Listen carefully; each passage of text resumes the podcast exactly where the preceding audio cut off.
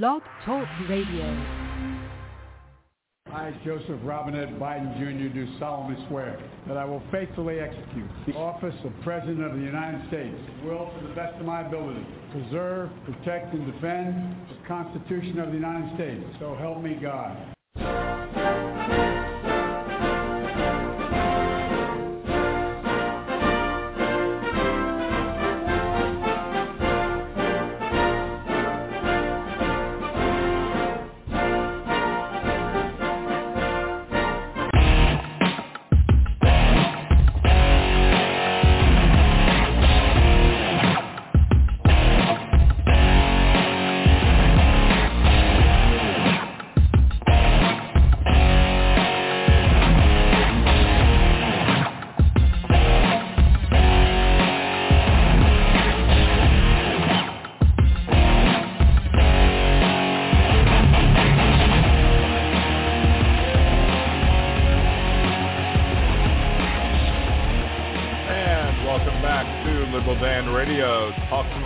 That's right. This is your host, Dan Zimmerman, coming at you from New Orleans, Louisiana. To join the conversation, it is area code 914-803-4131. That is 914-803-4131. Uh, if you want to join us in the live chat, just go to the episode page on blogtalkradio.com slash liberaldan. You can sign in with your free Blog Talk Radio account and join us at the bottom of the page.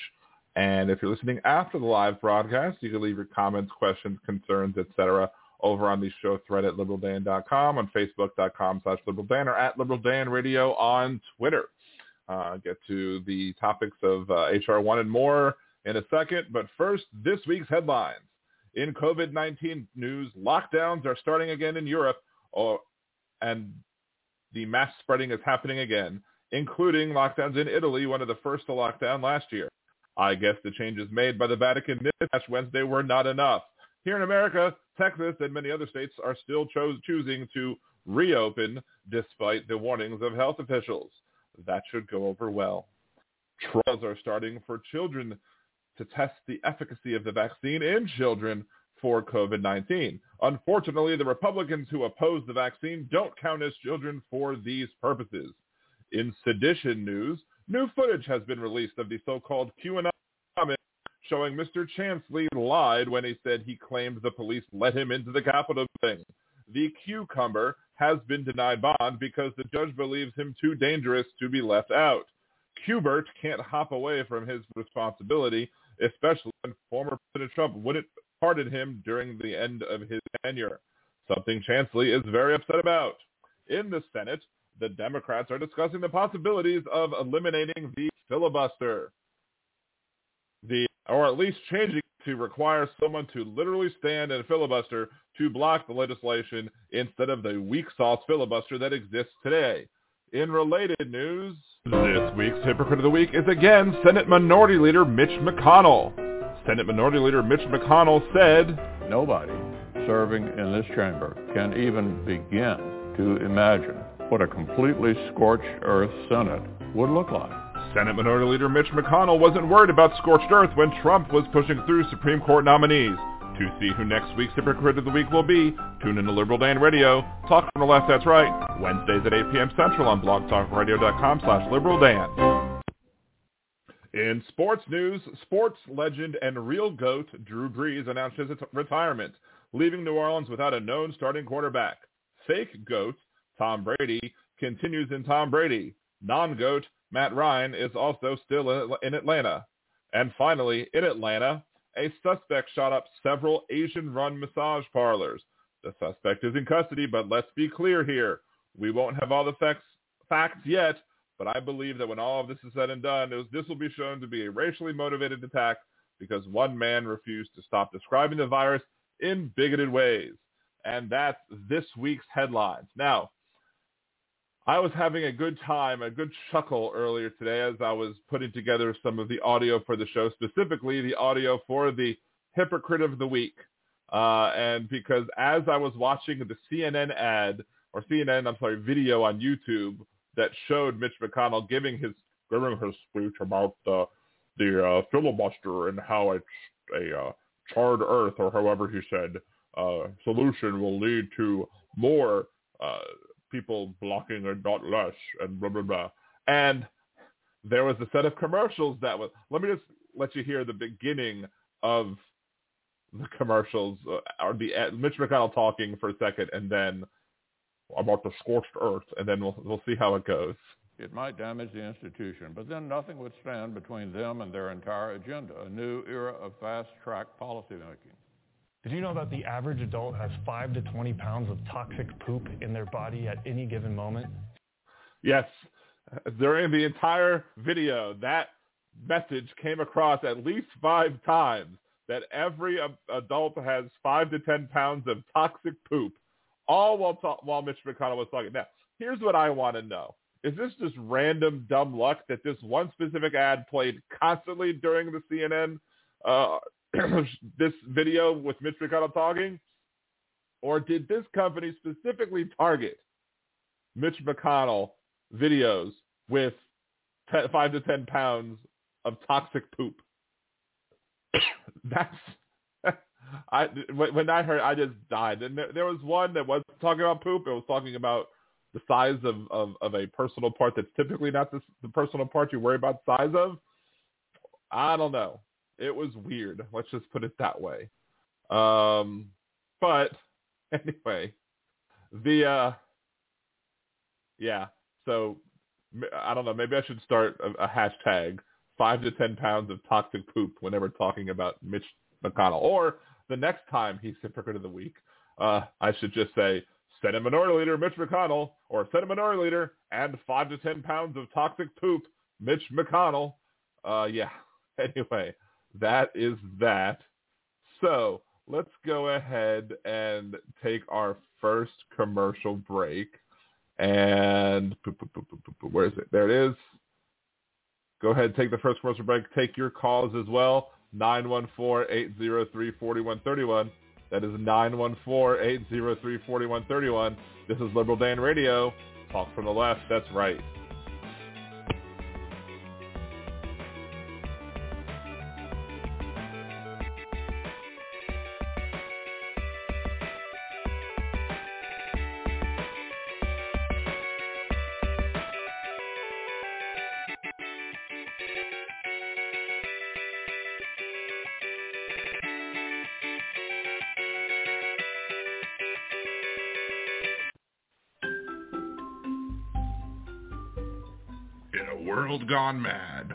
Progressive will do a bad movie trailer guy impression to get you to listen to his show. There's only one thing that I like better than the Liberal Dan Radio minicast. Alright, oh, Bill, that's enough of that. On the Liberal Dan Radio minicast, you will hear an honest discussion of the day's issues, with some personal bits in between. You might even hear what the other side has to say, sometimes even in their own voices. So become one of the Liberal Dan family because family means no one gets left behind or forgotten.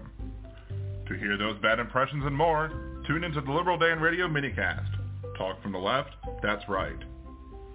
And I think to myself, what a wonderful show. Mm, yeah.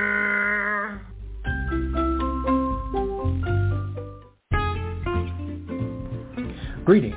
This is Nimbus Yosh host of the Percy Podcast. What is the Percy Podcast?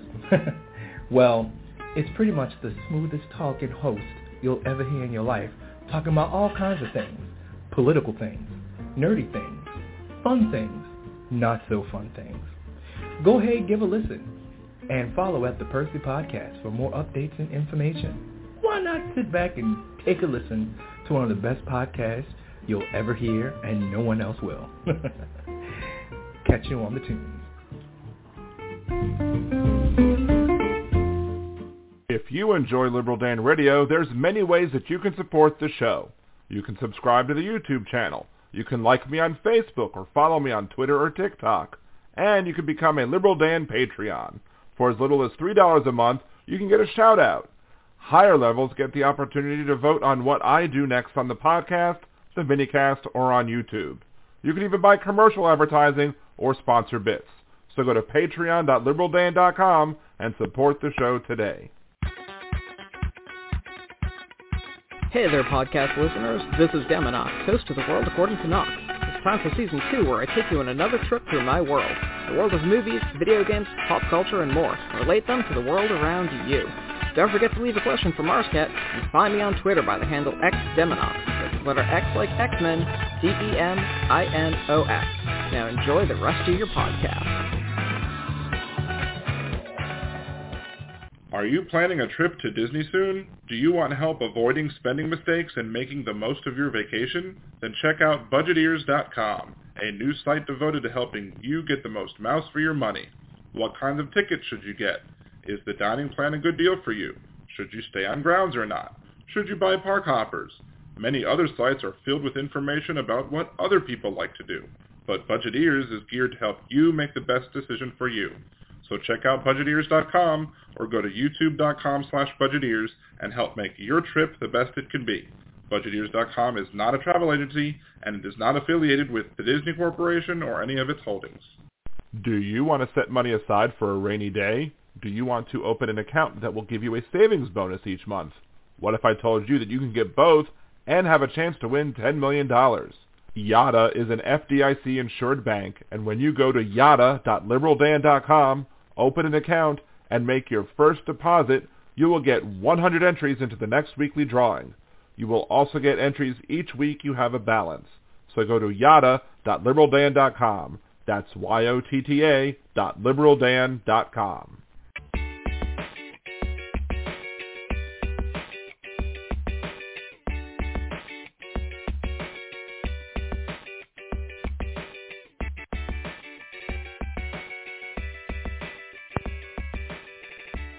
And welcome back to Liberal Dan Radio, Talk from the Left, that's right. This is your host, Dan Zimmerman, coming at you from New Orleans, Louisiana. To join the conversation, it's area code 914-803-4131. That's 914-803-4131. And your host always keeps forgetting to change the order of the commercials in the in the uh, commercial block because I wanted to end with Deminox after, before going back into the bumper music and, well, I keep forgetting to do it. One of these days I will remember to do it and I'll be happy that I did. I even thought about it sometime this week and still forgot to do it. Lol. Anyway, so at the end of the, after usually after the first commercial break we hit the next bit. So here we go.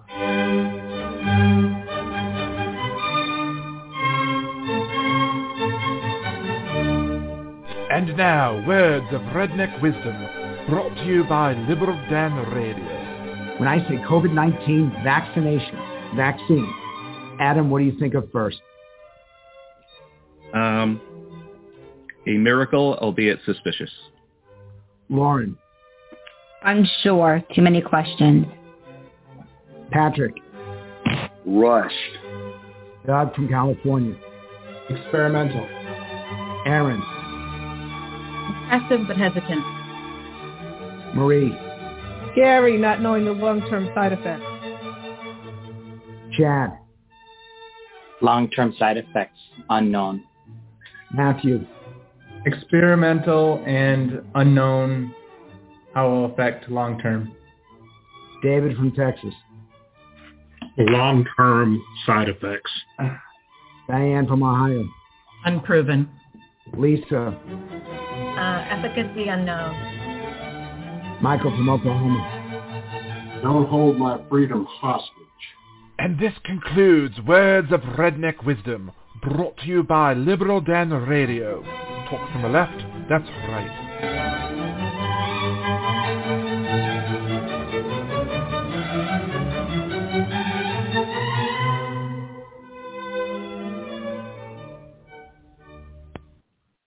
Can you figure out which one of those really got me saying that this was going to be my words of redneck wisdom? Uh, the guy from Oklahoma, don't hold my freedom hostage. I mean, come on, man. All right, so a little bit of context here on that audio. We had, it was Frank Luntz, a conservative pollster, uh, did a Zoom. I guess it was a Zoom. It might have been some, but anyway, you know what I mean. You know, the, the Zoom has entered the parlance as to as to be any video chat um, fortunately has moved away from Skype, which is good because Skype's garbage. Um, but you, uh, so he was having questions. It was, it, it was a question and answer period with a group of conservatives who were unsure about whether or not they would get the COVID-19 uh, vaccine or not. Interestingly enough, I think there was a, a significant number of people, maybe about I think it was maybe 20 people that that was part that were that were asked being asked questions and getting their opinions on this uh, on, on this subject, and I think a good chunk of them already had COVID, which is not very surprising at all. Um, so, and you had your typical run-of-the-mill, like, you know, some of the people seemed to have more sense than others. Some of the people were more like hyper conspiracy theory versus just the the standard I don't trust science type folks that were there. Uh, but then Frank Luntz would bring on like different people, and so you had like um, in the minority leader in the House, uh, whatever, what, uh, forgetting his name, McCarthy. Um, Kevin McCarthy had him there. He was saying some bizarre, wacko stuff about his beliefs and on, you know, he said that he said that he believed that COVID nineteen cost him the election, and I thought this was going to be a moment where McCarthy was like, it's uh, going to say something true and like factual when it came to like you know why COVID nineteen because it's true. I'm COVID nineteen costing the election, but the way he explained it, oh no, he's just way out of left field. Like you could be right about something, but for all the wrong reasons, and that was it. Uh, then then he had a doctor on, and the doctor, you know, you had the doctor on, and then and the doctor was selling telling some information, and then you had another person who I think also was a doctor and a congressman and a member of the National Guard. And he was like on the weekends he dresses up. I'm that is a bad word. That is not the correct. Hey, bringing it boys in the chat. Welcome to the chat, bringing it boy. Um, so the congressman would put on his uniform because dress up is wrong because he legitimately is a member of the National Guard. Dress up implies that he was pretending. He's not pretending; it's legitimate. So I want to show respect for people serving in the military. So let me. Uh, I, I will admit when I say things badly or poorly or whatever. Um, but the uh, I, I love your Rolling Stones uh, face. Is the other one that you were using, or the lips or whatever. Um, anyway, so what do you call two calips? Uh, what McDonald's is coming out with two burger, two calips on a bun. It's called a Mick Jagger. Anyway, so he was. I think he was the one in the in that chat. He was the expert in the group that basically said that uh, he will go and he'll give distribute the vaccines to individuals, and and he'll you know people will have will have much more trust in him when he's wearing his you know National Guard outfit, giving the vaccines than they will whenever he wears his like congressional pin. And you know everybody kind of laughed at that, but I think he was the one who said that of all of the people in the study for the particular vaccine, that you had um, that that of all like of all the people that got COVID, like I think it was like that's how you get the ninety five percent rate. All the people that got COVID like mo- all of them were the ones who got the placebo, or most of the ones that got the placebo. Like maybe five didn't have the placebo, like thirty something. Five had the placebo, like maybe thirty something had the placebo more than that, and then five did it. I forget the exact numbers, but it was a very low amount of people that actually got COVID. And now I think, and also I don't know if it's him or the other doctor that also said that of all the people that got the vaccine, uh, nobody died. Like nobody went to the hospital and died. So I don't think anybody was hospitalized who had the vaccine. They still might have got tested positive for COVID, but they were not hospitalized with it. And and when when the experts came on to talk about that, there were a few in this group that seemed to say, "I'll change my mind about it." Like you know, maybe maybe if if if, if that if I heard that from you know other other people, that would convince me to get the vaccine more than it would, you know, a politician telling me to do so. Like Joe Biden's, I, I think, here's the thing, like, one of the, I think the big differences between conservatives and liberals is, is like if Donald Trump earlier on in the in the whole pandemic would have said, "Everybody, please wear your masks. Masks up." That wouldn't have made me then go, "Well, if Donald Trump's saying to mask up, then I'm not going to do it because Donald Trump must be doing it for nefarious reasons." No, that's not what I would do. I'd be like, "Good. Uh, it's good that Donald Trump is telling people to mask up. It's it's it's showing that he's being responsible, which he wasn't." took him a while and drag, dragging his feet to you know, encourage masking. At the beginning, he was like, "I think I would look ridiculous behind the Resolute desk." Um, so anyway, so you had, but you had these people who basically seem to say like if if, if experts would say, and I had a conversation about this with somebody on Facebook too, where this individual uh, was was questioning the whole children being put into the trial to see about how you know it being having efficacy to help children be less likely to, to suffer the consequences of COVID-19. And this person seemed to be opposed to it. And, you know, we had a, a decent back and forth. I had a couple good zingers in there because uh, because she was criticizing people who would take who would get money to send their kids to go get vaccinated. And I was like, what? You want people to send their kids to get vaccinated or to be part of the trial for free? What are you, some sort of sort of socialist? And that got a good chuckle out of some people. And then she was like, "No, I, I just, you know, I, I don't think it's it's safe to get kids or have kids participate in a vaccine trial." I'm like, "Yeah, but you know, you, you do you send your kids back to school?" She said, "Yeah." I'm like, "Well, why do you think it's safe to send your kids back to school? There's there's no evidence that it's proven to be safe." Um, and I think we're in phase th- phase three trials of this vaccine anyway. So because they're in phase three trials of this vaccine, I think we've already gone through the safety issues of it. Now it's about the efficacy of it.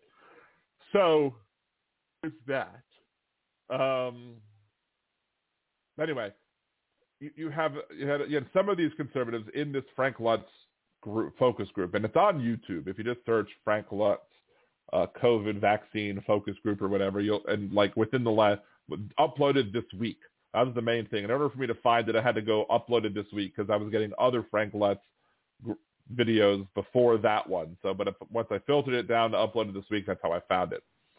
And so you had some people who seem to be able to be swayed. Uh, if a doctor said, they're like, well, well, I heard that.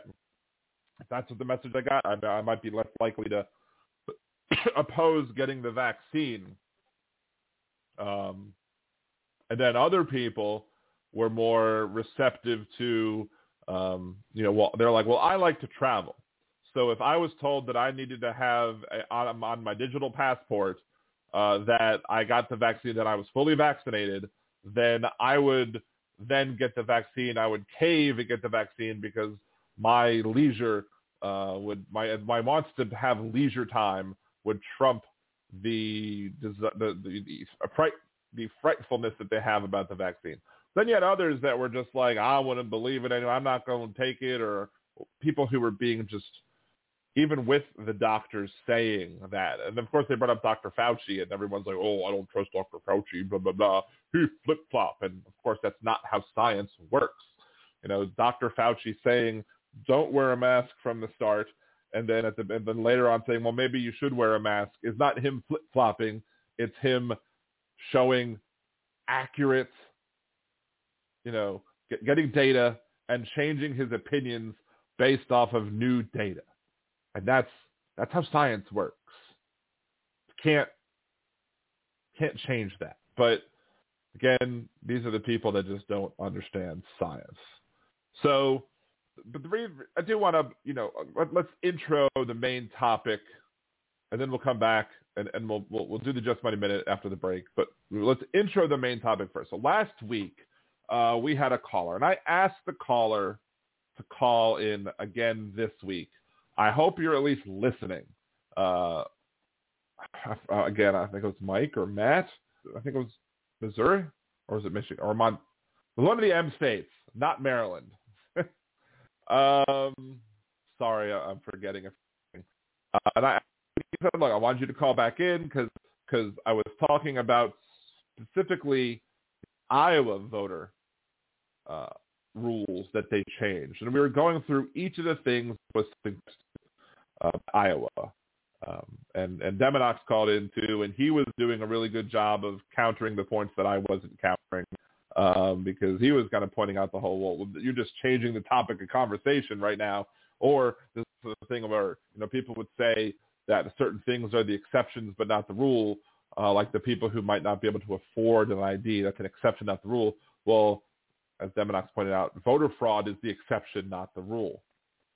Uh, so we're to, so, so then he brought up HR1. And I haven't read through every little nook and cranny of it since, but I did do a scan through uh, this week, and I do have it open in front of me. But the point is that you know we wanted to talk about what's going on in HR one and and whether or not there are things that in HR one that are that are good for voters, bad for voters. Is it going to enable voter fraud, like some conservatives are trying to say, or is all that a bunch of sky is falling, falling, chicken little, chasing windmills crap uh, that that we're used to, I guess, from conservatives trying to put poison pills in everything? And it's it's pretty long, and we're going to go through a good bit of it. You know, at least scanning through the text, um, saying, okay, um, you know, you have you have sections on voting, you have election access, you have ethical standards, campaign finance oversight, effective date, general elections, primary elections, and presidential elections stuff. Um, you have the My Voice voucher pilot program, campaign finance empowerment, secret money transfer. There's a whole bunch of stuff that, that we're going to be talking about. I think I'm mostly going to be focusing on the parts that have to do with the election security um, and and how we're going to you know make sure that the elections are secure. And here's the thing: is that you can't have a secure election you're not protecting election security if by if you're stopping legitimate voters from voting. Your election is not protected. You, you do not have valid elections if you prevent legitimate from casting ballots. That's as simple as that. You know, how many people are you stopping from, you know, nobody who should be, nobody who shouldn't vote should be allowed to vote. You, you should absolutely stop it. Now, the thing is, is that in reality, when it comes down to it, most people are not going to want to take an action that you know is going to have such a positive, possible negative impact on their lives, i.e., getting convicted of election fraud or electioneering or whatever.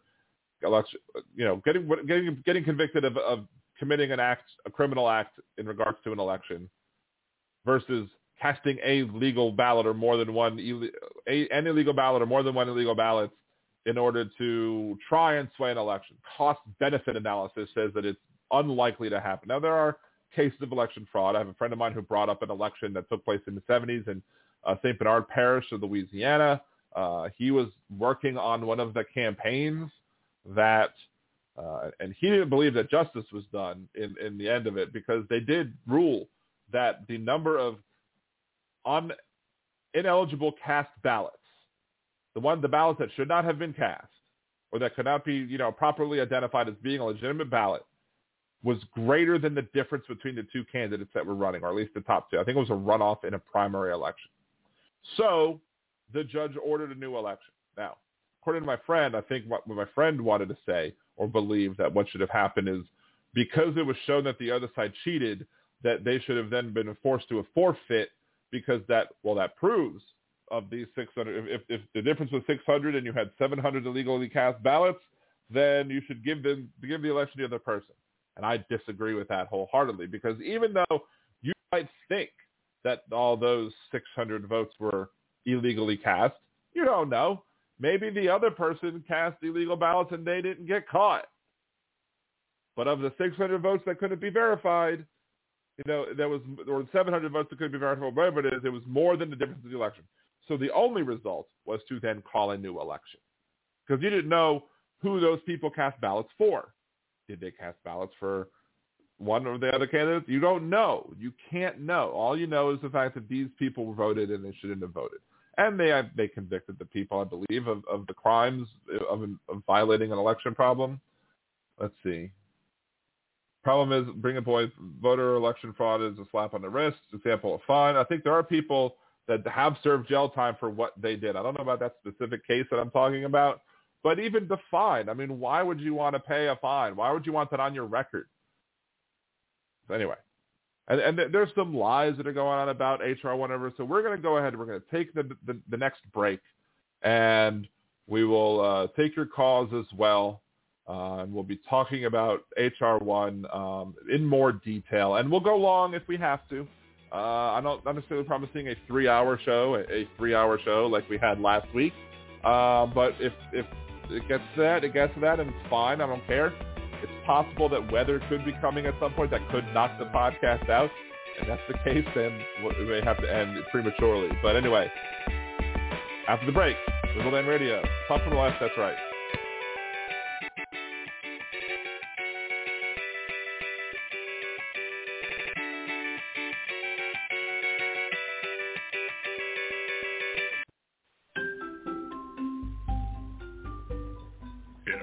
Gone mad, one progressive will do a bad movie trailer guy impression to get you to listen to his show. There's only one thing that I like better than the Liberal Dan Radio minicast. Alright, Bill, that's enough of that. On the Liberal Dan Radio minicast, you will hear an honest discussion of the day's issues, with some personal bits in between.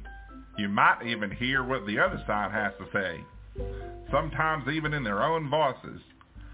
So become one of the Liberal Dan family, because family means no one gets left behind or forgotten. To hear those bad impressions and more, tune into the Liberal Dan Radio minicast. Talk from the left, that's right. And I think to myself, what a wonderful show. Mm, yeah.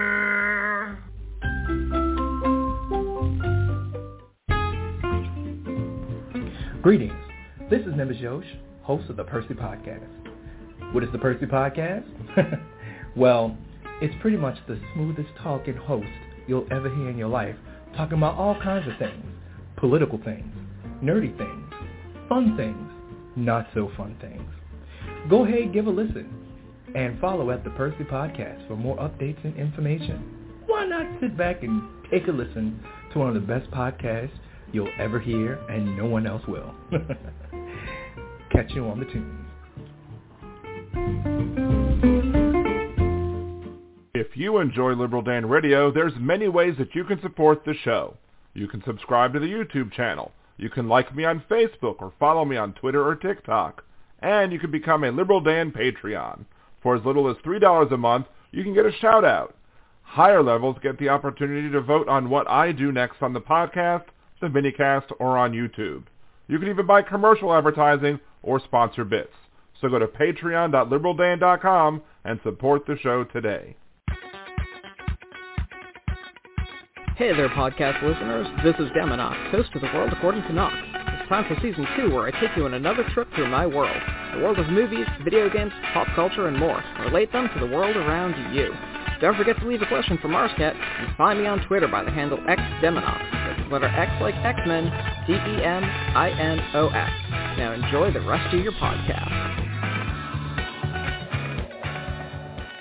Are you planning a trip to Disney soon? Do you want help avoiding spending mistakes and making the most of your vacation? Then check out Budgeteers.com, a new site devoted to helping you get the most mouse for your money.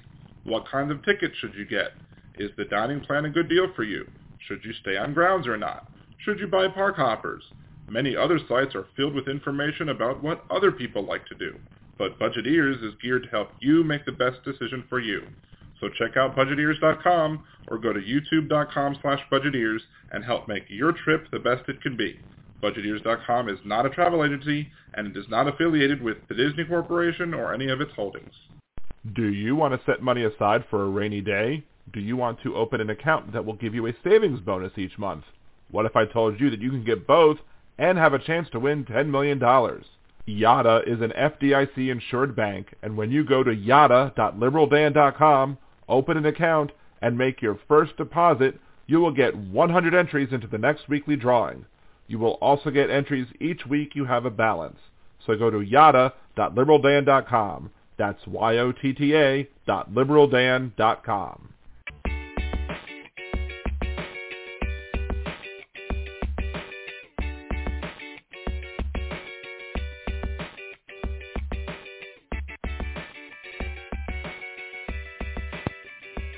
lads, welcome back to Liberal Dan Radio, talk from the left, that's right.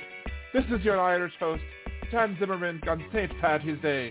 We're talking about sorts of issues. I did have my corned beef and cabbage today and some potatoes. I'm wearing a green shirt in honor of St. Patty's Day. So thank you for listening and listening to my terrible Irish accent. I'm more, that's more of a Dublin type of accent.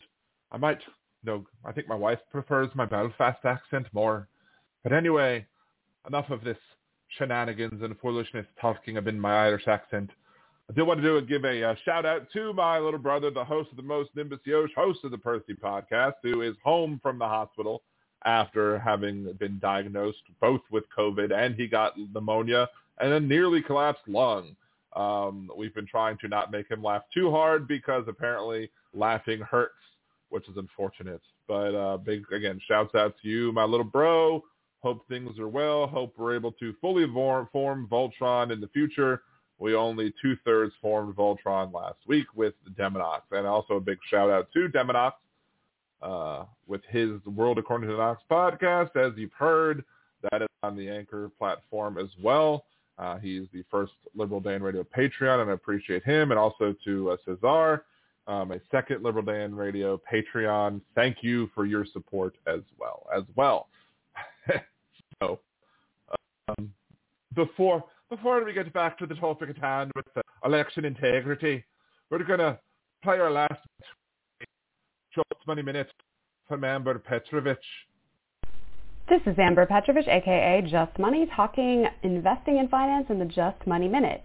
Now, I wanted to talk about options today, but I realized I should probably cover something less risky first. So let's talk about the ultimate must-have for the majority of investing portfolios, and that is the exchange traded fund, otherwise known as an ETF.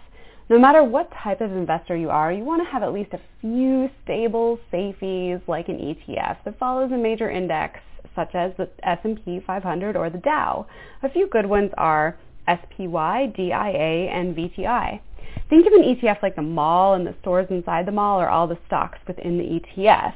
So when you're buying an ETF, which trades just like a stock, you're actually buying a collection of stocks, a great way to diversify with minimal risk. This has been the Just Money Minute with Amber Petrovich.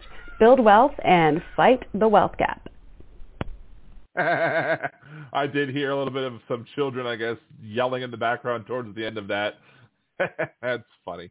Anyway, but anyway, that is uh, Amber Petrovich. Uh, you can follow her just underscore money one on TikTok. She is also at Amber Rose on Twitter. so you can follow her over there as well. And again, her website is coming soon. Uh, Liberal Dan Radio is not a financial advisor. We're not. I'm not a financial expert. So as always, you should always seek uh, talk to a professional about your specific investment portfolio needs before making any decisions on any investments. Um, Amber did want me to ask something though, to anybody who's listening. Uh, you can you can mention this, uh, tag me on Twitter, bring it in the chat room here, uh, email me liberaldanradio at. What are your risk levels? What you know what what is your ex, ex, what what do you what do you like doing in investing? Are you a beginning investor? Are you a maybe I'll do a poll. Uh, if, if there's enough interest, I'll show a poll as to what your level of investing is so that uh, we can specifically target these just money minutes to what you want to hear about. Uh, so again, you know, let me know. Let me know what your what you want to hear about. Is it intro stuff, beginner stuff, more complex stuff? Do you want to hear stuff about options? Uh, and if we have enough inf- enough requests, we can always bring her back on the podcast to talk about other issues in a larger than a minute format uh, for that. And as a, as a service to y'all, I want to make sure that y'all get uh, as much good information as possible. Uh, this quickly bring a boy. I, we, me and Nimbus Yosh, the host of the most uh, from the Percy podcast, we are not literally related brothers, uh, but we do big. I'm, I'm big brother Dan, and he's my little brother, the host of the most Nimbus Yosh. So that's just kind of our words of support and uh, affirmation to each other because we're close friends. He's he's a uh, he's a good buddy. We would die for each other if we had to. So um, we are. He, he's a good. He's a good guy, and I was very, very freaked out when he was in the hospital. And of course, because I am who I am, you know, of course, I, I treated it as I normally treat things of hardship with gallows humor. Fortunately, my group tends to feel the same way about things, so it, it didn't get lost in the shuffle.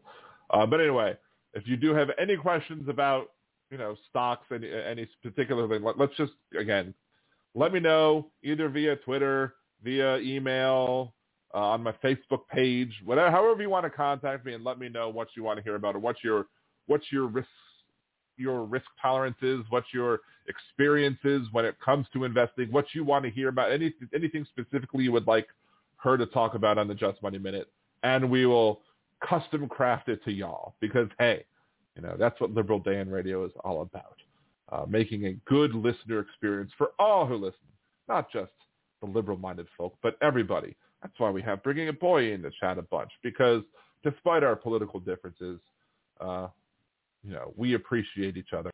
So, um, don't want to get too weird about it. there you go. I like having bringing the show would not be as good without bringing a boy in the chat room, uh, asking me questions, keeping me honest, um, and giving me good details. I guess good things to talk about when you know not necessarily. Anyways, let's let's go back and let's let's get finally 40 minutes into the show. We're going to start talking about the HR one. Um, of course, HR one, uh, Section three, findings of general constitutional authority. It pretty much makes sense that the 14th Amendment would justify uh, if people's rights are being violated. Uh, when it comes to voting rights, the 14th Amendment absolutely gives Congress the ability to set forth uh, provisions to make sure that those rights are not trampled upon. Uh, it's one of the main reasons that the 14th Amendment was created, was to make sure that states could not trample on the individual rights of others. And it empowers uh, the government to to make these types of laws. Um, of course, it, obviously, they're stuff they are subject to judicial review. So, Title One of HR One, uh, Title One Division A, uh, deals with voting uh, voter registration modernization, um, requiring the availability of internet for registration. Um, each state acting through the chief state election official shall ensure that the following services are available to the public at any time on the official public websites of the appropriate state and local election officials in the state in the same manner and subject to the same terms and conditions as the services provided by voter registration agencies under Section 7A. Uh, so online application for voter registration, online assistance, online completion, um, signature requirements in general for purposes of this section, an individual meets the requirements of the subsection files. In the case of an individual who has a signature on file with the state agency, including the state motor vehicle authority that is required to provide a voter registration services under the may the individual consents to transfer of that electronic signature, blah, blah, blah, blah, blah. Um, let's see provision of services in nonpartisan manner, special requirements for individuals using online registration, uh, treatment of individuals registering to vote by mail for purposes of first-time voter identification requirements. Um, Section 303 of the Helping Vote America Act, so it's something that already exists, is amended by vote striking by mail and inserting by mail or online. So here's the thing. Some of these laws, as written, you then have to go into the other laws to figure out how exactly it changes. So you can't specifically um, look at everything, but let's say it's inserting a paragraph for signature requirements for first-time voter using online registration. A state shall, in a uniform and non-discriminating manner, require an individual to meet the requirements of subparagraph B. Uh, if the individual registered to vote in a state online, individual has not previously voted in an election for federal office. Uh, if individual meets requirements of this paragraph, if uh, let's see, with a handwritten, in the case of an individual who votes in person, the individual provides the appropriate state or local election with a signature, or in the case of an individual who votes by mail, the, the uh, individual submits the ballot a handwritten signature. So it does seem like if you're first time voting uh, using online registration, you still have to provide a signature that matches something on file.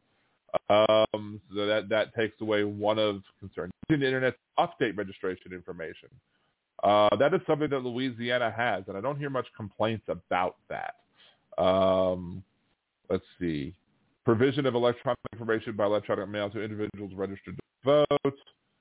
Nah, that's not really that concerning.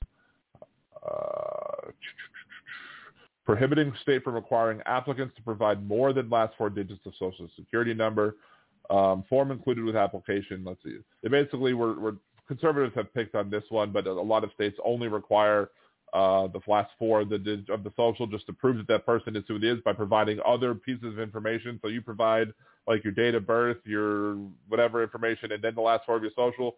At that point, oh yeah, this person is the correct person because you can accurately identify yourself with these pieces of information. Um, automatic voter registration. Um, Congress finds that the right to vote is a fundamental right for citizens of the United States. As I've said in my in my videos pertaining to uh, the GOP coup, uh, if we believe that voting is a right in the United States, and I I have said multiple times in the Constitution, it says the right to vote. So you, if, if, if you, you're talking about the right to vote, you have the right to vote. The purpose of this part is to establish that it is responsibility of government at every level to ensure that all eligible citizens are registered to vote in elections for federal office. Automatic registration of eligible individuals.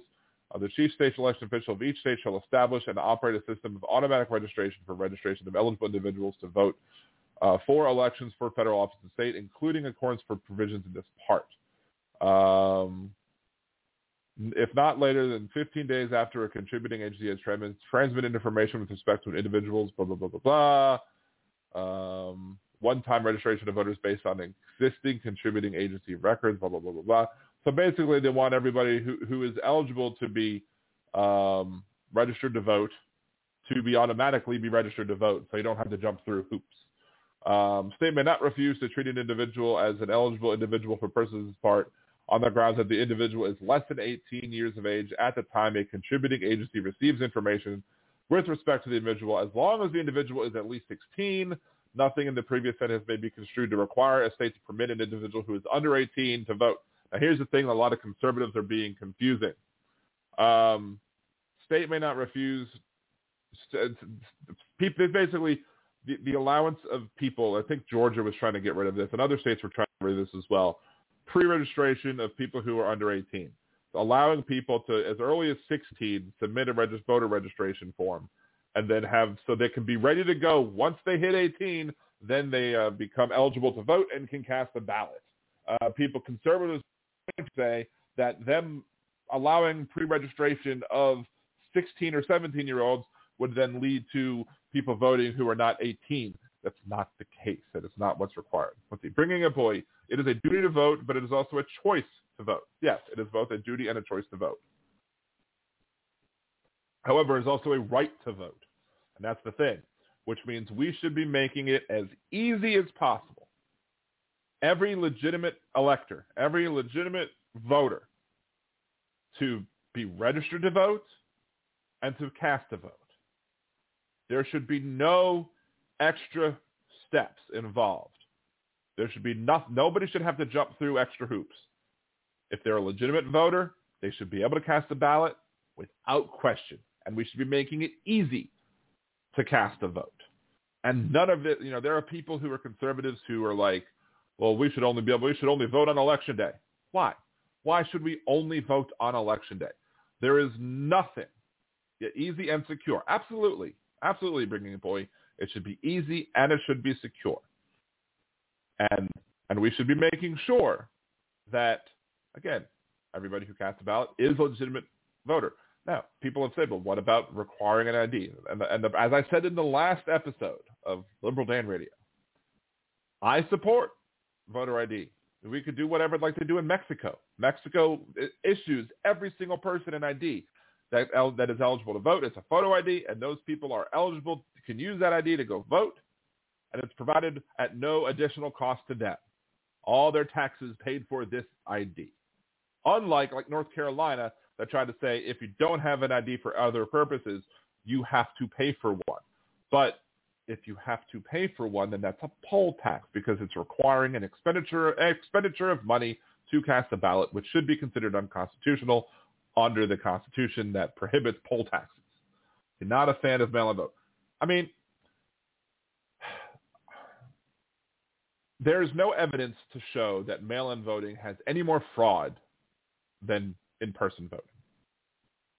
Then there are full states like Colorado, Washington, I think Idaho, and I want to say Wyoming. I might be wrong about Wyoming. There are four states that completely vote by mail, and there has been shown no evidence that people are voting by mail illegally in those states. And there, and Colorado has had Republicans and Democrats recently. Um, you know, you just they just replaced Cory Gardner with Hickenlooper. Um, Idaho clearly is a red state. It's a bunch of potatoes. Wonder how many Irishmen are over there. No, sorry, got to go back to my wee Irish accent because it's St. Patty's Day. But every time I have the opportunity to talk about potatoes, I'm going to be talking about talking in my Irish accent, lads.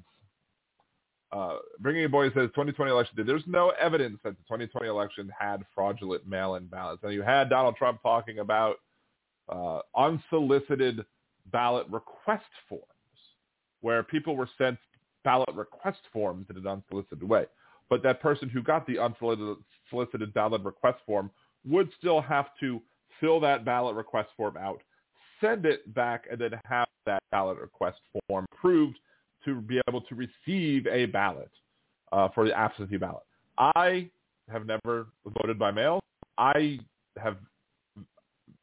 I don't think there's been any time recently where I've gone on election day to vote for a major election. I think there's been times where I might have gone to election day to cast a ballot for like a ordinance where turnout was going to be low anyway because people don't understand that you can lose rights on, on major elections.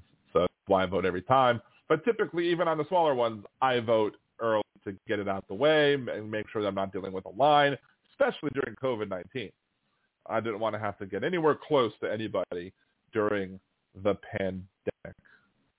Uh, see, I'm not quite sure what a, I'm not going to go into full details on what this uh, um, contributing agencies are when it comes to the automatic registration. But I think I think people see voter protection and security in automatic registration. Um, an individual shall not be prosecuted under any federal state law adversely affected by any civil adjudication, or if the individual. Um, so if they wrongly, I guess, put in somebody who was not a citizen uh, is therefore not eligible to vote, and it was not their fault, then they can't punish somebody who is automatically registered. So there you go. So there's there's there's that. Uh, let's see. There have been a few cases of people who are non-citizens who have been incorrectly registered to vote, but it's, it's not it's not an epidemic or or a, I don't want to use a pandemic. It's not. It's it's the exception, not the rule. It's not generally allowed. Most everybody, you know, I would say 99 percent 99.9999% of all eligible voters or, or, registered voters are correctly registered. And there are probably more people who are blocked from voting or have been removed from voter rolls uh, incorrectly than people who are incorrectly registered. Um,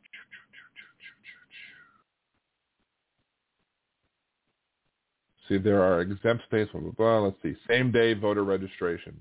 Uh, Title III of HAVA, help again. I'm going to say HAVA. It's Help America Vote Act. Um, so they're redesignating sections 304 and 305 as 305 and 306, and then putting in after section 303 the new section 304. Uh, each state shall permit any individual on the day of a federal election, uh, and, and, including early voting, is permitted for election to register to vote in such election at the polling place using a form that meets the requirements. of blah, blah. So basically, requires same day registration. And if you can, if you can register, if you can prove that you're eligible to vote on the day of the election, why should you not be able to vote on the day of an election? Uh, conditions on removal of on basis of interstate cross checks. Minimum information required for removal under cross-check. So they're basically saying that in, um, if, let's see, the extent that the program is carried out by a state to remove uh, names of ineligible voters from official lists, uh, voters using interstate cross-check. In addition, any other conditions imposed under this act uh, to remove the name, the state may not remove the name of voter list unless the state obtain the voter's full name, including voter middle name and any date of birth and last four digits of the social in the cross-check, or state documentation from the ERIC, whatever the ERIC system is, is no longer a resident of the state. So there's one. So so here's one thing that conservatives trying to say that you know well people are the, the, this this bill is trying to prevent people from removing inaccurate voters. No, here's right here. It, ex- it specifically explains what the state must do in order to remove. So if the state uh, uses some cross-checking to be able to see if somebody in another state re- was registered, and they can verify that the person is the same person as the person registered in a new state, that person can then be removed from the voting roll of the previous state. Let's see. See, what is my source on the mail-in voting? Uh, my source is mail voting is I haven't received any. It is not my responsibility to say that there was no evidence of mail-in voting fraud. The responsibility on the, is on the people proving mail-in voting fraud to prove that there was mail-in voting fraud. So it, it is a logical fallacy to request that I prove that mail-in voting fraud didn't exist. It, it, it is not proper logic. It, the,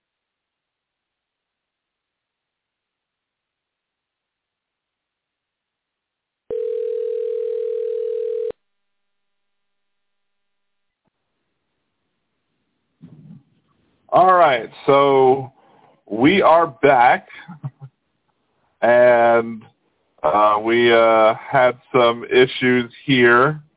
Uh, let's see. I uh, lost the signal. and We have no internet at my house uh, at the moment, so I had to dial in using my cell phone, which is fun. So here we go. So let bringing it boy, can you now hear me again? Uh, or did you did you leave?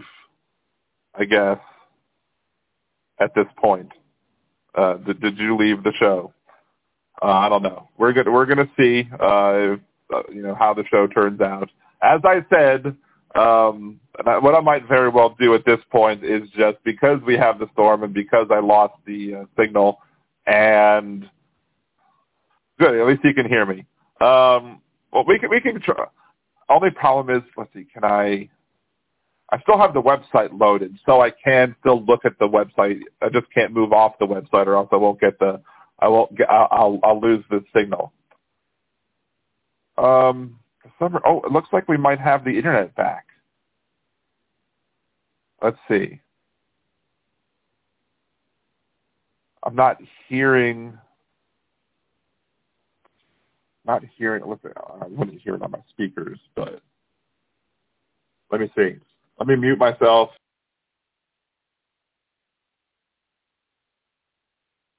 And we'll do this. We'll, we'll do it through the phone from this point because I might I might have been disconnected uh, with the main thing, so that might no longer be working anymore. So uh, of course, as I said, we have storms coming through New Orleans, and I was expecting to lose my signal, and lo and behold, I did lose my signal. So let's let's go ahead and we're going to. Oh, I can't use it that way. Um, what does I need to play this one? Looks like I picked the wrong week to quit smoking. There you go. So, um, and of course I can hear it via the phone, not via my headphones. So to pull out this other tool too that I have that allows me to plug in the headphones. So annoying. Go ahead and plug that in too, and then we can go back to talking about the topic of the day. Do that. Do that. Now let's see if I can do that again. Picked the wrong week quit sniffing glue. There we go. So can you hear me again? Bringing it. Let, us Can you hear me at this point? Is, is, are we still flowing? Or I guess I could probably check at this point. Uh, to do another. I'm going to have to edit the show, I guess, and uh, um, edit it maybe edit out some of this or whatever. Maybe not. We'll see. Trying to uh, see if I can hear. I can I can test on an incognito window because I now have internet again to see if I'm able to hear myself talking via the headset uh, that I'm using. And that will enable me to see whether or not I can hear myself fine. So we're just going to do a quick test. and make sure that I can hear myself. And then assuming I can hear, oh, I, I do hear the, I do see a thumbs up from Big Your Boy. So that is good. Oh, there we go. I can hear myself on my computer audio with that one. So there we go. Perfect. I have solved the technical problems. No wonder I am a software developer, software engineer, whatever. You know, I'm a nerd, and I figured out how to solve the problem with my nerdy skills. Back to our regularly scheduled program. So, as we've said, as we were uh, on, on, before, we were so rudely interrupted by the weather and my internet. Uh, as we've said, um, the Republicans were, you know, complaining about this bill because they were trying to supposedly claim that that this did not allow the removal of eligible voters from interstate from from from voter rolls, and that's not true because clearly right here it states the the circumstances under which a state can remove an ineligible voter uh, from the list of eligible voters in the state using the uh, electronic registration information center uh, that shares voter registration information and voter identification information among participating states and uses interstate cross-check, uh, which means the transmission of information from an election official in one state to an election official in another state. So clearly the rules do allow you to say, look, you can you remove people uh, if you adequately show that this person should be removed, and that should be the case. You shouldn't ha- you shouldn't be able to just toss one like Iowa. The Iowa law basically says if you miss one general election, you're removed. You're you're you're listed as an inactive voter. They then have to mail you and then do that. Then you have to jump through hoops to be able to regain your right to cast a ballot. When in reality, you did nothing wrong. You just chose to not vote once. That should not trigger. Now, should you be able to miss out on 20 straight elections in a row in order to and, and, and have the state not be like, you know, hmm, this might not be, you know, this might seem fishy. I don't know. 20 seems excessive. One seems excessive in the other way. So, so, but yeah, there's nothing in this that prevents a state from removing voters who may have registered in another state. Um, let's see, and, and other initiatives to promote voter registration not later than 90 days after each year. State will will submit to the election election assistance commission a report on the criteria on the categories, number of individuals who were registered, number of voter registration applications forms completed, uh, number of individuals whose voter registration application forms were accepted, uh, change of address forms, uh, statewide computer registration list, a whole bunch of stuff that they need to give so basically they can show that the Congress can basically check that the that the states are following the rules. Um, the ensuring pre-registration registration deadlines are consistent with timing of legal public holidays. Um, use of postal service hard copy change of address form to remind individuals to update voter registration. Um, grants to states for activities to encourage involvement of minors in election activities. Election activities does not mean vote. It just means election activities. It's being civic-minded as a kid, um, which is good. People, kids should be civic-minded, and if you can get a kid to help with elections, that you know, even if they can't vote, it's a good thing. Um, inclusion of voter registration information with certain leases and vouchers, blah blah blah. And it basically just means, ooh, there's more lightning. So we will see how long we we last internet-wise uh, or power-wise, I should say. Let's see, Austin. A woman has been arrested for multiple charges, including election fraud, illegal voting, unlawfully assisting people voting by mail. Yeah, one person was arrested for it. That doesn't mean that it's a panacea of problems. Um, prohibiting interference with voter registration. Um, it shall be unlawful for any person, whether acting under color of law or otherwise, to corruptly hinder, interfere with, or prevent another person from registering to vote or to corruptly hinder, interfere with, prevent another person from aiding another person in registering a vote. Any person who attempts to commit any offense described in the subsection can be subject to the same penalties as those prescribed for the offense that the person attempted to commit. Um, let's see. Voter Registration Efficiency Act. Um, requiring applicants for motor vehicle driver's license in new state to indicate whether state serves as residence for voter registration purposes. So let's say you go to a state um, you're you're getting a voter you're getting a, a license in that particular state to drive, and then you are then required under this to basically say this is my state of residency when it as it pertains to voting. Um, so you might have a driver's license in one state yet establish residency in another state. So basically, requires the individual to say, look, which is your state, to make sure that I guess if you can.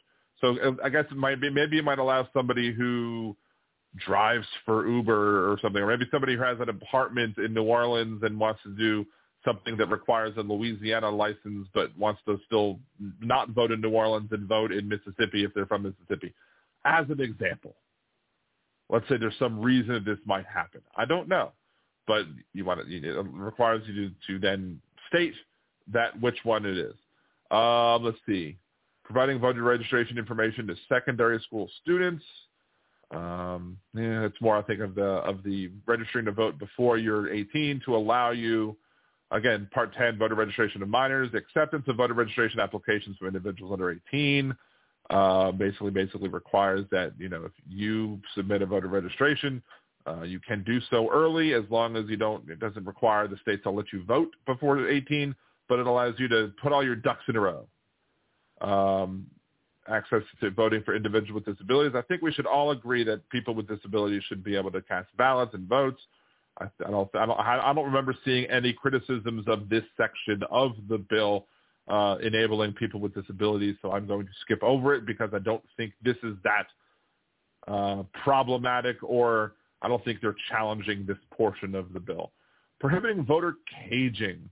So definition: voter caging means a non-forwardable document that is returned to the sender or third party of, as undelivered or undeliverable despite an attempt to deliver such a document up to the address of the registered voter applicant or any document with instruction to an addressee that the document be returned to the sender but is not so returned despite an attempt to deliver such document, blah, blah, blah, blah, blah. Uh, so basically this is what Georgia does and other states do. And this is what voter caging is. And basically you, the state sends a letter, says, hey, are you there? But the, the, the letter doesn't get forwarded to a new address if the person moved. The, the, the, the mail doesn't, you know, there's no guarantee that the mail gets delivered. And then there's no guarantee that if the person gets the mail, that when they send the mail back, that it gets delivered properly as well. So there's multiple points of possible failure in voter when they try and do this thing. And then if they don't get the form back, then they remove the person from the voting roll than a person who might be un, unaware that they're that because maybe it got lost in the mail. Oh, I'm going to go vote. Well, you can't vote. Why can't I vote? Because you never returned this form. That's voter caging. That was abused by then Secretary of State Kemp, uh, now Governor Kemp, and I'm sure they're doing it again and again and again. So they're trying to eliminate voter caging. So that is a good thing. Of course, conservatives are going to be like, no, that's not a good idea at all. Um, term unverified match list means that a list produced by matching information of registered voters of applicants uh, to no state or local election official shall prevent an individual from registering or voting in any pre- election for federal office or permit in connection with voting uh, if the basis for, of such decision is uh, that the person is on a voter caging document or voter caging list an unverified match list, an error or omission of any record or paper according to the application, any other evidence designated for purposes of the section by the Election Assistance Commission. Requirements for challenges by person other than an election official. So no person other than a state or local election official shall submit a formal challenge to an individual's ability to register to vote in an election um, unless that challenge is supported by personal law, knowledge regarding the grounds of ineligibility, which is in document in writing and subject to an oath or attestation under penalty of perjury that the challenger has a good faith factual basis to believe that an individual who is the subject basically you need to put your, yourself on the line and say i don't if this is why i believe this person shouldn't be able to vote there you go. Uh, prohibition on challenges on or near the date of the election. Um, you can't challenge the eligibility to vote uh, on election day or uh, to register to vote in an election for federal office to vote less than 10 days before, whatever. Um, development of best practices voter case. So again, no voter case. Prohibiting deceptive practices and preventing voter intimidation.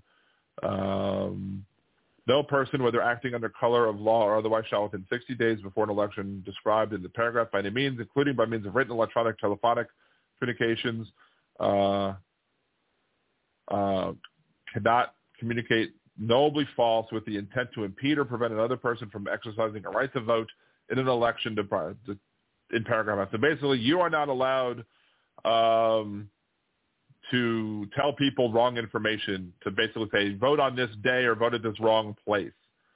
Um, false statements regarding public endorsements. You can't make a false statement about public endorsements either. Um, can't interfere with. So that's a good thing. I haven't heard too many complaints by conservatives about this particular uh, Dem- Democracy Restoration Act of 2021. Uh, the right to vote is basic, intrinsic act, whatever, blah, blah, blah. Um, there are three areas in which discrepancies in state laws regarding criminal convictions lead to unfairness in federal elections, a lack of uniform standard in voting. So this is one thing that conservatives are complaining about, um, that they said, this law will allow murderers and rapists to vote. Uh, if somebody was convicted in of murder or rape or whatever, and then is released from prison, that person should then be able to have their voting rights restored. And the people of Florida did vote for that in 2016. Florida basically said, hey, even though we're electing Donald Trump, we believe that somebody who served their time should be able to have their elect voting rights restored. And then what happened? Well, the legislature said, yeah, but we're going to make them pay a penalty. Or they have to pay all their fines before they can do it. So they went against the will of the people in the state of Florida. Um, the right of individuals. This is the rights of citizens. The right of an individual who is a citizen of the United States to vote in any election for federal office shall not be denied or abridged because that individual has been convicted of a criminal offense unless such individual is serving a felony sentence in a correctional institution or a facility at the time of the election. So basically, if you're in jail, you can be prevented from voting, or prison, I should say, or a correctional institution. If you're in a correctional institution, you can be prohibited from voting still, but if you are not serve, currently serving in prison, you cannot be prevented from voting. You have the right to cast a ballot still. Um, again, that is a good thing. Let's see. She worked from turn to Georgia Blue and got arrested for it. Again, okay, that's fine. There is a person who got convicted. That's how the system is supposed to work.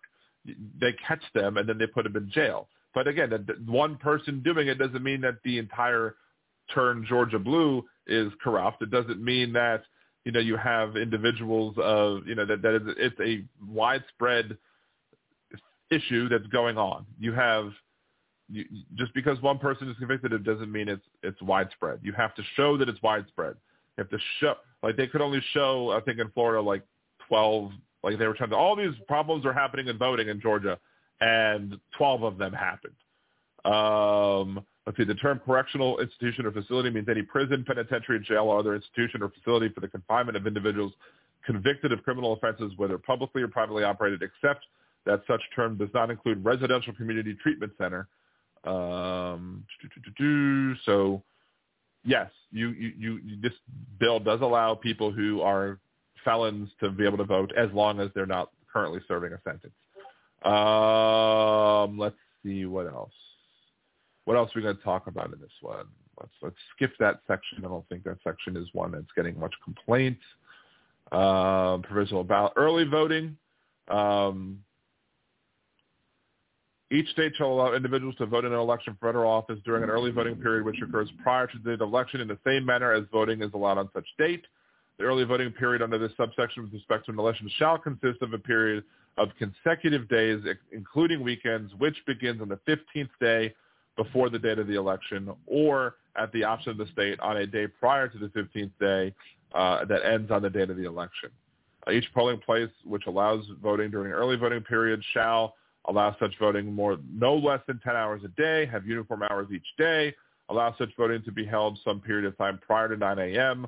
and some period of time after 5 a.m. So basically you have to you have to allow it has to be between nine and five, and then plus other hours to allow where you can't just have it stop at five and be all the early morning hours, or you can't have it start at nine and exclude early morning hours. You have to you include before nine and after five, according to this law. Again, so uh, proximity to needs to be close to public transportation, has to be available to rural areas, uh, has to be available to college campuses because college students have the right to vote. And according to the Supreme Court rulings, students have the right to vote in the state where they are attending school and not necessarily in the states where they are from. Subtitle 1, voting by mail, promoting ability of voters to vote by mail, uh, uniform availability of absentee voting to all voters. If an individual in a state is eligible to cast a vote on an election in federal office, the state may not impose any additional conditions or requirements on the eligibility of an individual to cast the vote in such election by absentee ballot by mail. So basically it means if you want to cast an absentee ballot, you can.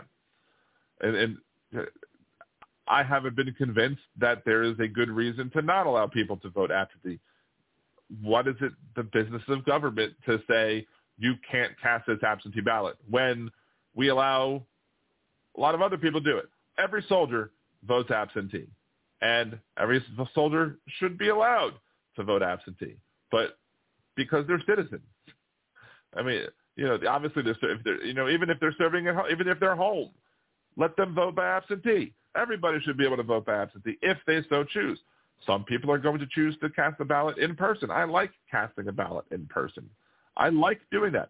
I don't, especially with with DeJoy running the post office still. I don't trust vote by mail. I don't trust that my mail will be delivered on time.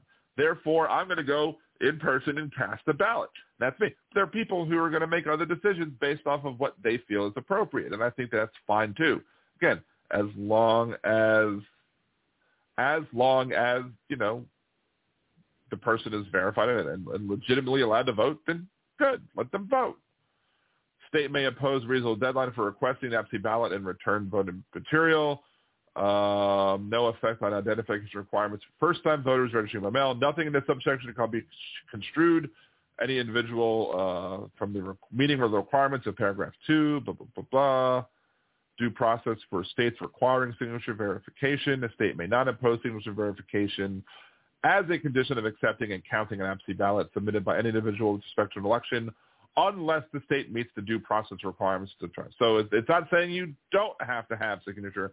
You just need due process in order to do so. Uh, let's see. Notice an opportunity to cure discrepancies here. So that, that's the thing. So if you, as a state, if the state is going to require signature verification, you a must allow for somebody to say, "Oh, there's a problem with your signature. Come in and fix this."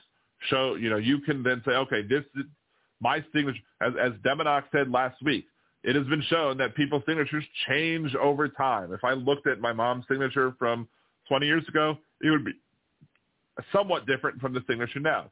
I know that it's hers. I know what her signature looks like, and I know that she might be a little shaky. So if somebody's shaky when they're signing the signature, sh- that should not mean that they don't get to cast a ballot or have their vote done. So then you have to make a good faith effort to notify the individual by mail, telephone, or text message or email that the discrepancy exists, exists that there's a 10-day period to cure the discrepancy. Um, so you have to be able to. So let's see. Notice an opportunity to cure missing signature or other defects. So if there's again, if there's a defect, you get to fix it. Um, let's see. Uh, other requirements. An election official may not make a determination that a discrepancy exists between a signature on an absentee ballot, uh, or unless the two election officials make the determination. Each official who makes a determination has to receive training and procedures to verify signatures, and the officials who make the determination, at least one of them is affiliated with the political party of the candidate who received the most votes in the state, uh, and at least one affiliated with the political party of whose candidate received the second most votes in the state uh, for the for the federal office held in the state. So basically, if, if you, you have to have people from opposite parties agreeing that this is a signature that is in, invalid, and you have to be trained in order to test that. Would there be problems if people sign with an X? I think that goes into the disability section because I think there are persons with disabilities who do sign with an X. Um, I'm, I'm assuming that the ADA would trump that. Uh, but again, if if you're comparing this thing, if if you signed it with an X on your voter registration and you sign with it, that might be a situation maybe where they ask you to cure it. I don't know. Um, again, the law is very long, so. But look, if, if, if I think it's reasonable to, for people to say if somebody signs with an X, then maybe then that's something that needs to be looked at. Uh, and I'm sure this election commission is going to be created. Let's see. Absentee ballot is going to be a tracking program, but payments to reimburse states for costs incurred in establishing program to track.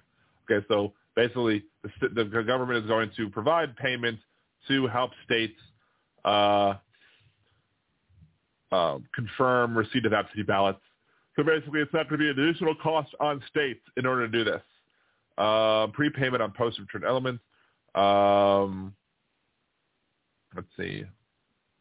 Voter registration applications transmitted from registered by mail um, needs to have prepayment of postage.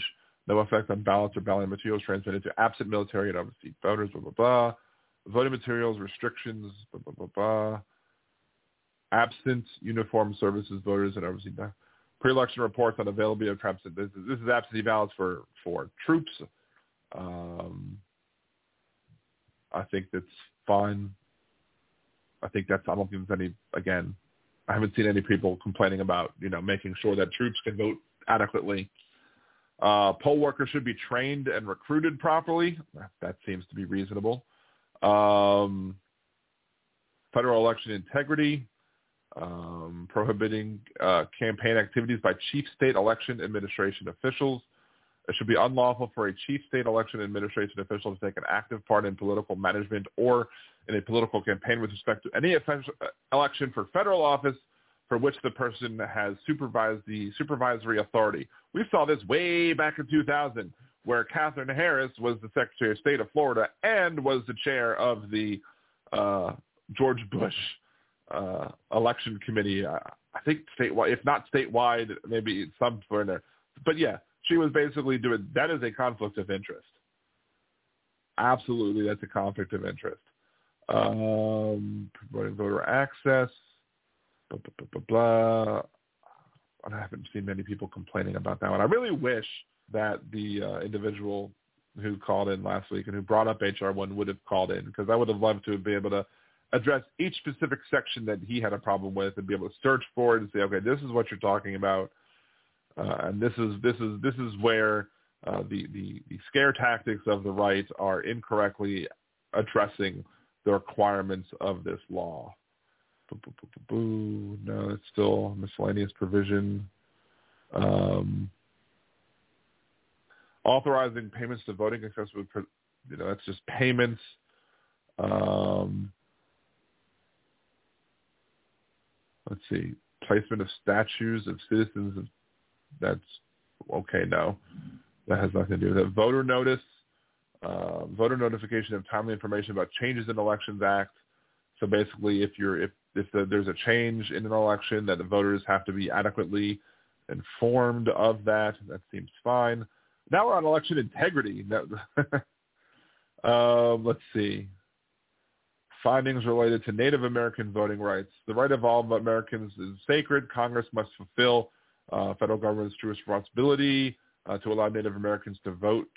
Uh, Native American Voting Rights Coalition four-state survey of voter discrimination and nine field hearings in Indian country uh, revealed obstacles the Native Americans must overcome, including lack of accessible and proximate registration and polling sites, non-traditional addresses for residents of the Indian reservations. We talked about this on the last show too, that we had a situation where uh, they required in I want to say it was Minnesota or Mon- no, it was Montana. It was Montana. They required um, no, maybe it was not. I don't know which one it was, but they required that that you not have a post office box on your driver's license in order to cast a ballot. Well, there are lots of uh, Native Americans who use post offices boxes as their official address because they live on register on on Indian res- on reservations, tribal reservations, and those res- those reservations have no official like street names and addresses. That's why they use the PO boxes. So basically, they were preventing people from being able to cast a legitimate ballot. Uh, there's also the problem of homelessness, and if, if you are homeless, if, if you do not have a house, if you don't, if you live on the street, that doesn't mean you should not be able to vote. You should be able to cast a ballot if you are currently homeless. So the requirements of to have a physical address is a problem because it prevents. And again, the caller last week was like, "Look, you know, it's an exception, not the rule." Well, again, voter fraud is the exception. See, my wife trained and passed to be a poll worker. She has put on the stand because she asked a question, "Why not use a pen for signature instead of the electronic signature?" They told her it was because of COVID. Um, I guess go into a little bit more detail about uh, the electric signature. Like, was the electric signature on what? On, I mean, on a, on a regular ballot? Like, I don't, I don't, I'm not quite seeing where you would normally electric things, electric signatures are used when you submit something electronically, not when you, not when you have a mail-in ballot. Uh, so I have to have more information about that. Um, this this this section is talking about DC statehood, so uh, it it's it's it's has to do with voting rights because the people in DC do not have the congressional congressional representation. Um, so they're basically establishing that they believe that the District of Columbia uh, should be able to have congressional representation, but basically make it a state. Um, I like how it's HR 51. That's cute that they call it HR 51 to make Washington D.C. the the 51st state. Um, do, do, do, Redistricting reform. Uh, Congress has the authority to establish the terms and conditions states will follow in carrying out congressional redistricting after an apportionment of members of the House of Representatives because uh, the authority of Congress in Article 4, Question 1, and is and authority granted to Congress under Section 5 of the 14th Amendment. Uh, so yes, so if you're going to redistrict Congress, uh, congressional seats, you need to do so in a way that basically uh, the publicly available application process, disqualification for government service and political appointment, individuals who, for a covered period of time in the established state, have held public office, uh, I guess can't serve on the commission, uh, have the commission has to be made up of multiple parties, uh, members of the commission are required to meet certain criteria in the map drawing process, including minimizing the division of communities of interest and a ban of drawing maps to favor a political party. Huzzah! Let's do that. Let's do that in all 50 states. 51 states if you count the District of Columbia, although I'm sure the District of Columbia would probably only have one district. Um, maybe we'll see. I guess it depends on the what's the population of the District of Columbia population, Washington, D.C. is 692,683. So that is roughly, let's see, how much the population of Wyoming? Population of Wyoming is 500. So it's roughly one Wyoming's worth. So yeah, if Washington, D.C. became a state, it would have one congressional seat. So there you go. So you would not have to, there's no requirement for Wyoming and Washington D.C. to uh, to uh, to worry about gerrymandering because you can't gerrymander one seat. Um, see, ban on mid-decade redistricting, criteria for redistricting. I'm wondering if there's uh, the independent redistricting commissions. It's a whole bunch of stuff on, on preventing people from joining. In my opinion, in-person voting when you sign in to vote. So the person signs in to vote. I guess are you saying that the people signing the vote are, are, are confirming their side they're signing in the vote, but they're not casting a ballot? Like I'm not. So basically, they're confirming electronically that they are who they say they are because of COVID, so they don't have to sign a form. They just click a checkbox or something affirming that they're the person who they are, and then they go to the next person? Like, is that what you're saying that's going on? I mean, I know in my when I early voted, I did have to still sign something, and then I used a certain amount of hand sanitizer to fix it. Um, let's see. This is a big section in this thing about Jeremy. So while I'm waiting for that question to be answered um, for from Big Boy, uh, there is a uh, uh, the big big chunk about gerrymandering, but it's been my opinion that I believe that we don't even need congressional districts anymore. Congressional districts are an antiquated thing based on the idea that you, know, you want somebody who represents a particular area uh, because when that person comes back from Congress, they, they should be able to more easily get to those areas. Now, gerrymandering nukes that idea because you have these districts that are drawn so silly. Like you have one district in New Or- that holds New Orleans and Baton Rouge.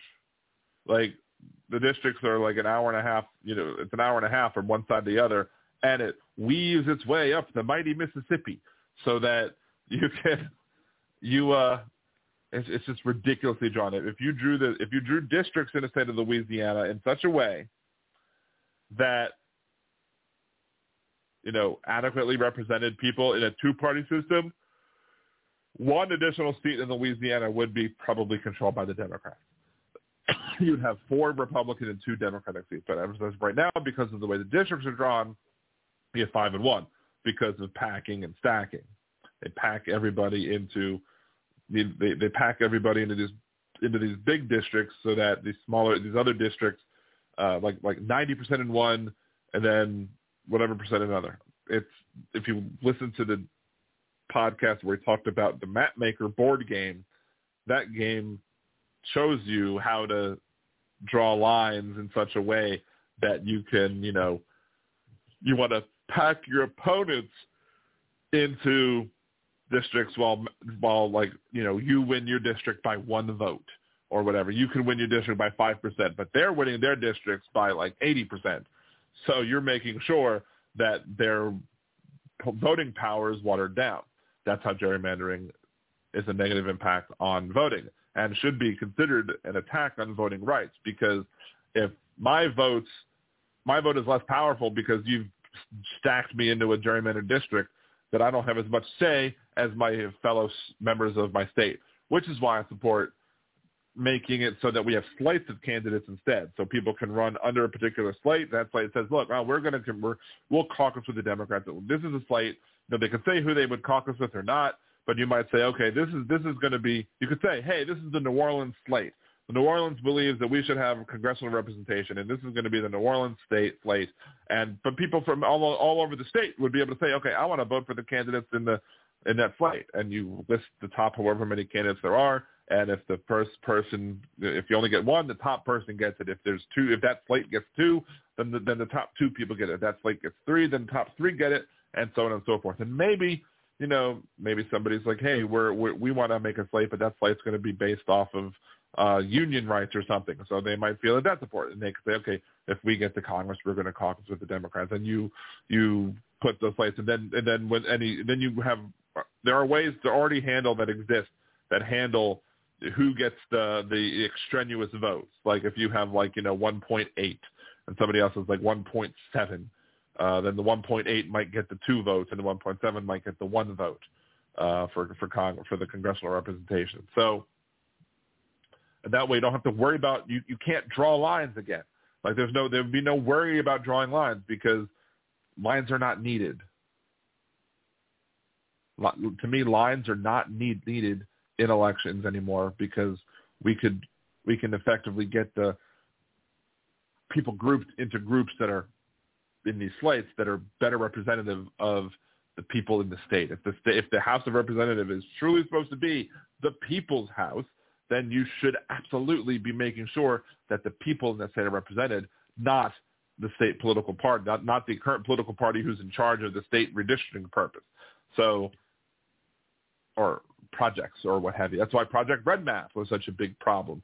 That's why I made my GOP coup series because these people clearly um, wanted to make sure that uh, individuals that they that they solidified their political power and were able to get more vote for their buck, which is problematic because you should not have more. You you, you should not. If you win 51%, you shouldn't have 100% of the say.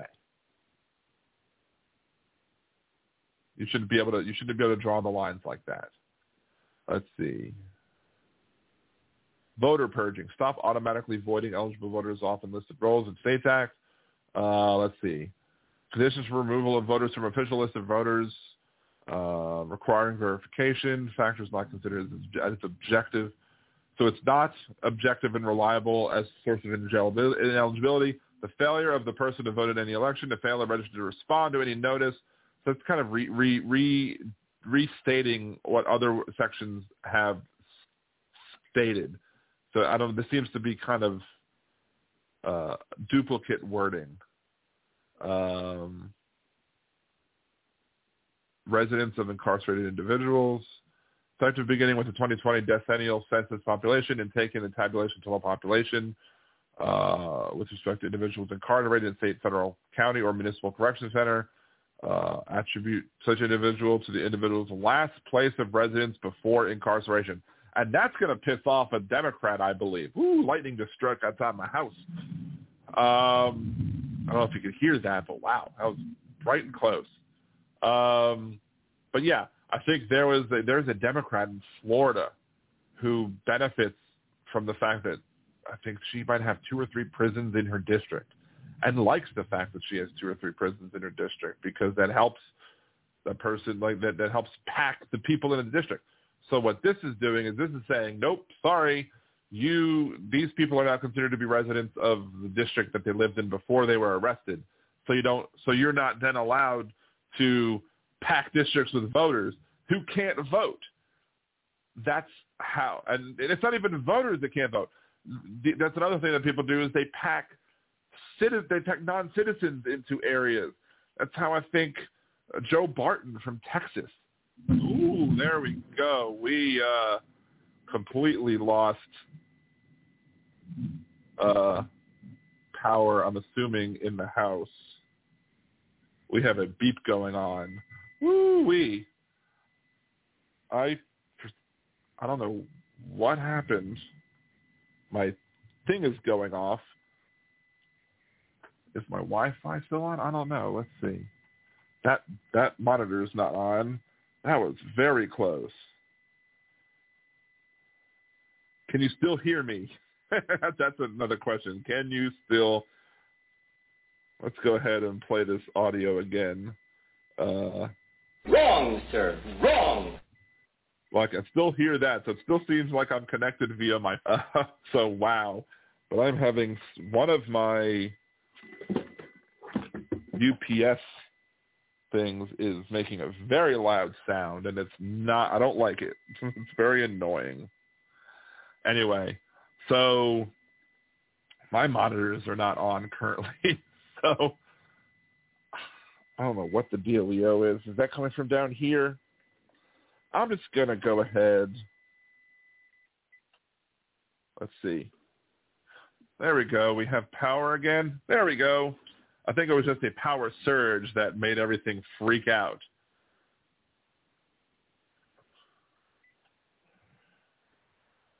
Do we have power? I don't know. It turned on and then it turned back off again. No? It's freaking out. Huh. Anyway, I think we're going to be calling that an end. I, I need to guess look in to see what the heck is going on with stuff. I, I mean, I, I do have power. Did this power surge just completely wreck my power surge device? I don't know. That's crazy. It looks like it's generating power. I, I think I am going to be calling this an end for this show because it is not the the weather seems to be getting worse. Let's go ahead and call an end to this show. Um, you know, maybe we'll continue this topic next week, uh, but I don't know. Anyway, I don't know. We'll see. Uh, but again, if you want to support the show, go to Liberal Dan, find all the places online, Liberal Dan Radio on YouTube. That's probably the best way to support the show currently. So subscribe to my YouTube channel. Make sure that I can get the number of subscribers that I need to get monetized on there. Also, please check, uh, you know, go to, you know, buy me a coffee or Patreon. You can be Liberal Dan Radio Patreon. Until next week, this is Dan Zimmerman with Liberal Dan Radio. Talk from the left. That's right.